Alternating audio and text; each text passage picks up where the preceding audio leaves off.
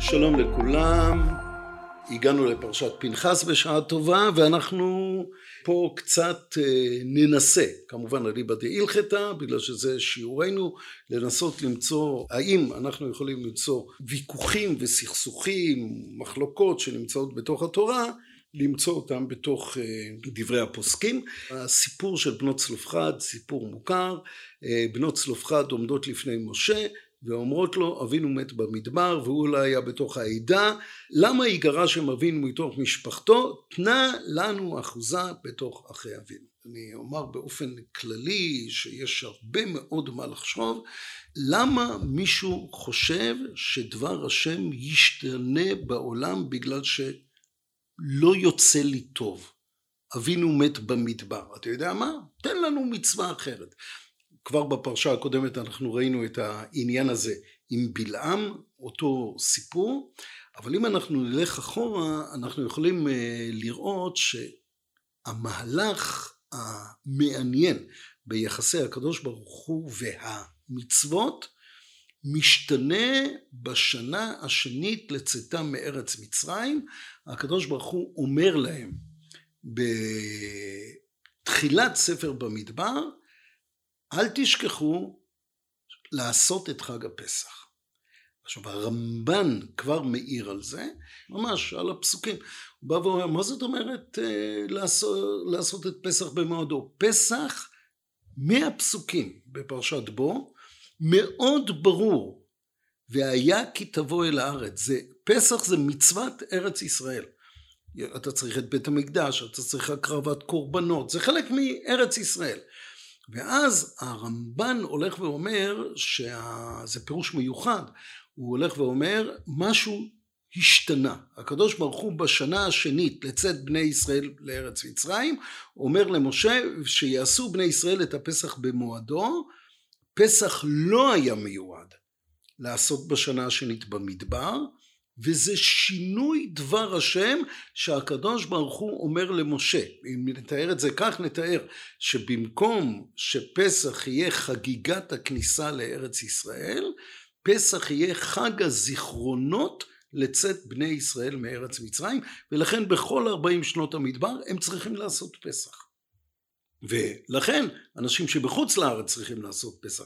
והרמב"ן אומר, דבר השם השתנה. ממש, כאילו, לא זוכר את הביטויים. ומאותו רגע אנחנו מתחילים לראות לאורך ספר במדבר אנשים שנאבקים עם דבר השם בעולם.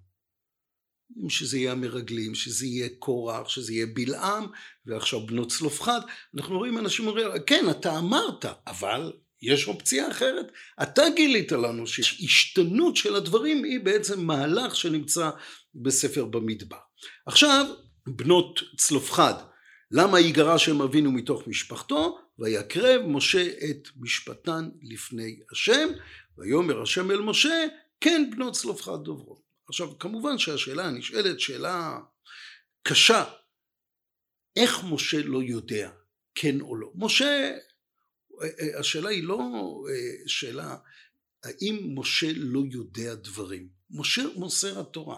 המערכת, התורה שבעל פה, התורה שבכתב, ההשתנויות, הלא השתנויות, מתי מותר, מתי, הכל נמצא בידו, הוא הכלי.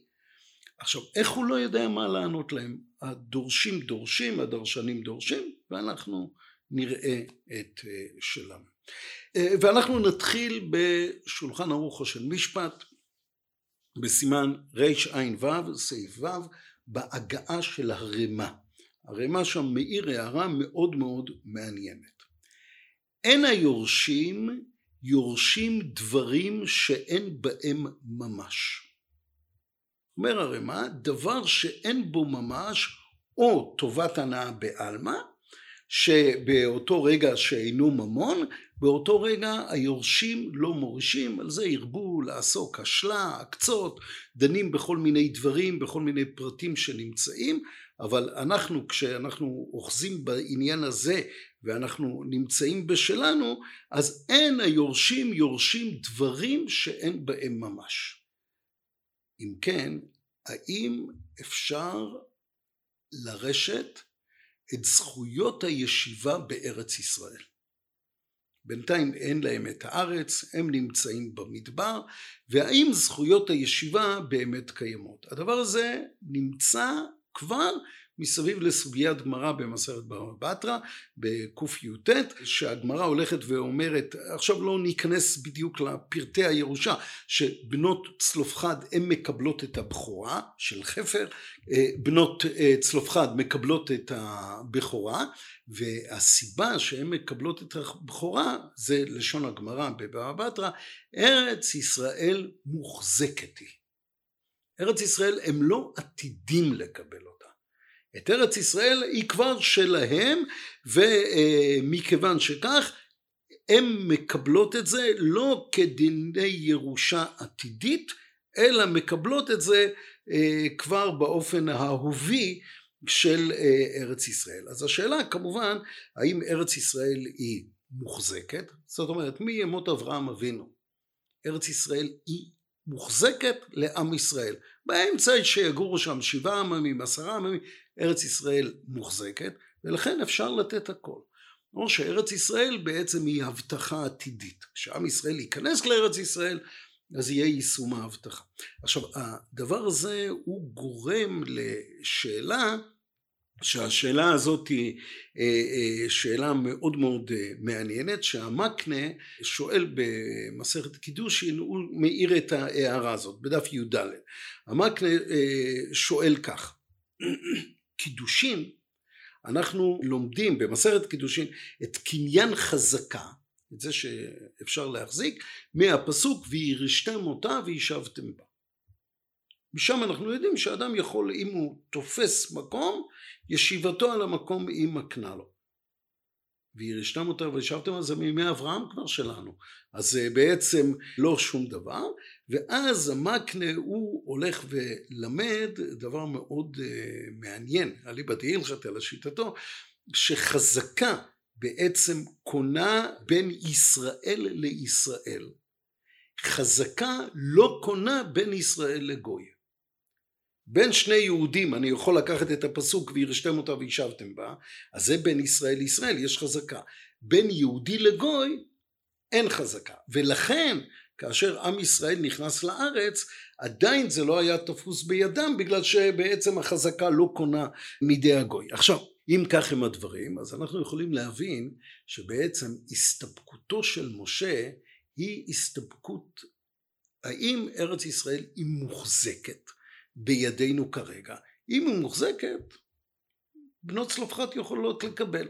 בגלל שיש דיני ירושה וזה, ולמרות שמה שהערימה הלך ואמר לנו דברים שאין בהם ממש, אין ירושה, אבל אם היא מוחזקת זה שלנו, אם זה שלנו זה אפשרי. וגם אם אנחנו לא מבצעים בו את כללי הירושה הרגילים אלא אנחנו מעבירים בגלל אה, אה, שבנות צלופחד אין שם בן וזה וזה לא הציווי של דבר השם בעולם אבל כן המנגנון יכול לעבוד בתנאי שהיא מוחזקת. אבל אם ארץ ישראל רק כאשר אנחנו ניכנס לתוכה אנחנו נתפוס אותה אז ממילא ארץ ישראל היא לא בידינו ומשה לא יכול לתת להם את זה.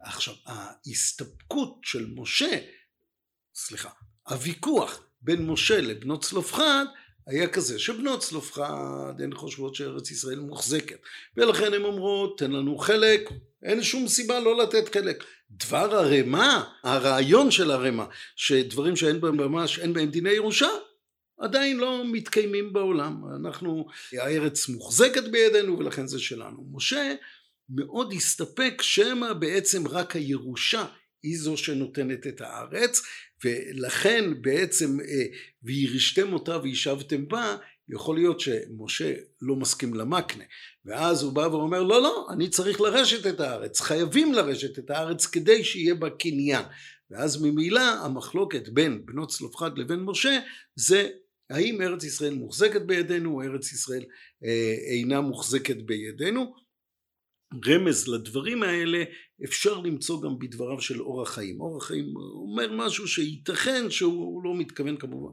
ליצור את המחלוקת בין אה, בנות צלופחד למשה אבל הוא עוסק בעצם אה, בעניין הזה מסביב לכל הדברים הללו והוא בעצם מעלה את התמה הגדולה איך ייתכן שמשה יסתפק והתשובה שלנו שמשה הסתפק בזה שזה באמת הסתפקות שגם בגמרא עדיין מסתפקים בזה. אין לזה פתרון לסוגיה האם זה כך או כך והרי לנו המחלוקת בין בנות צלופחד למשה. יום טוב בשורות טובות ישועות ונחמות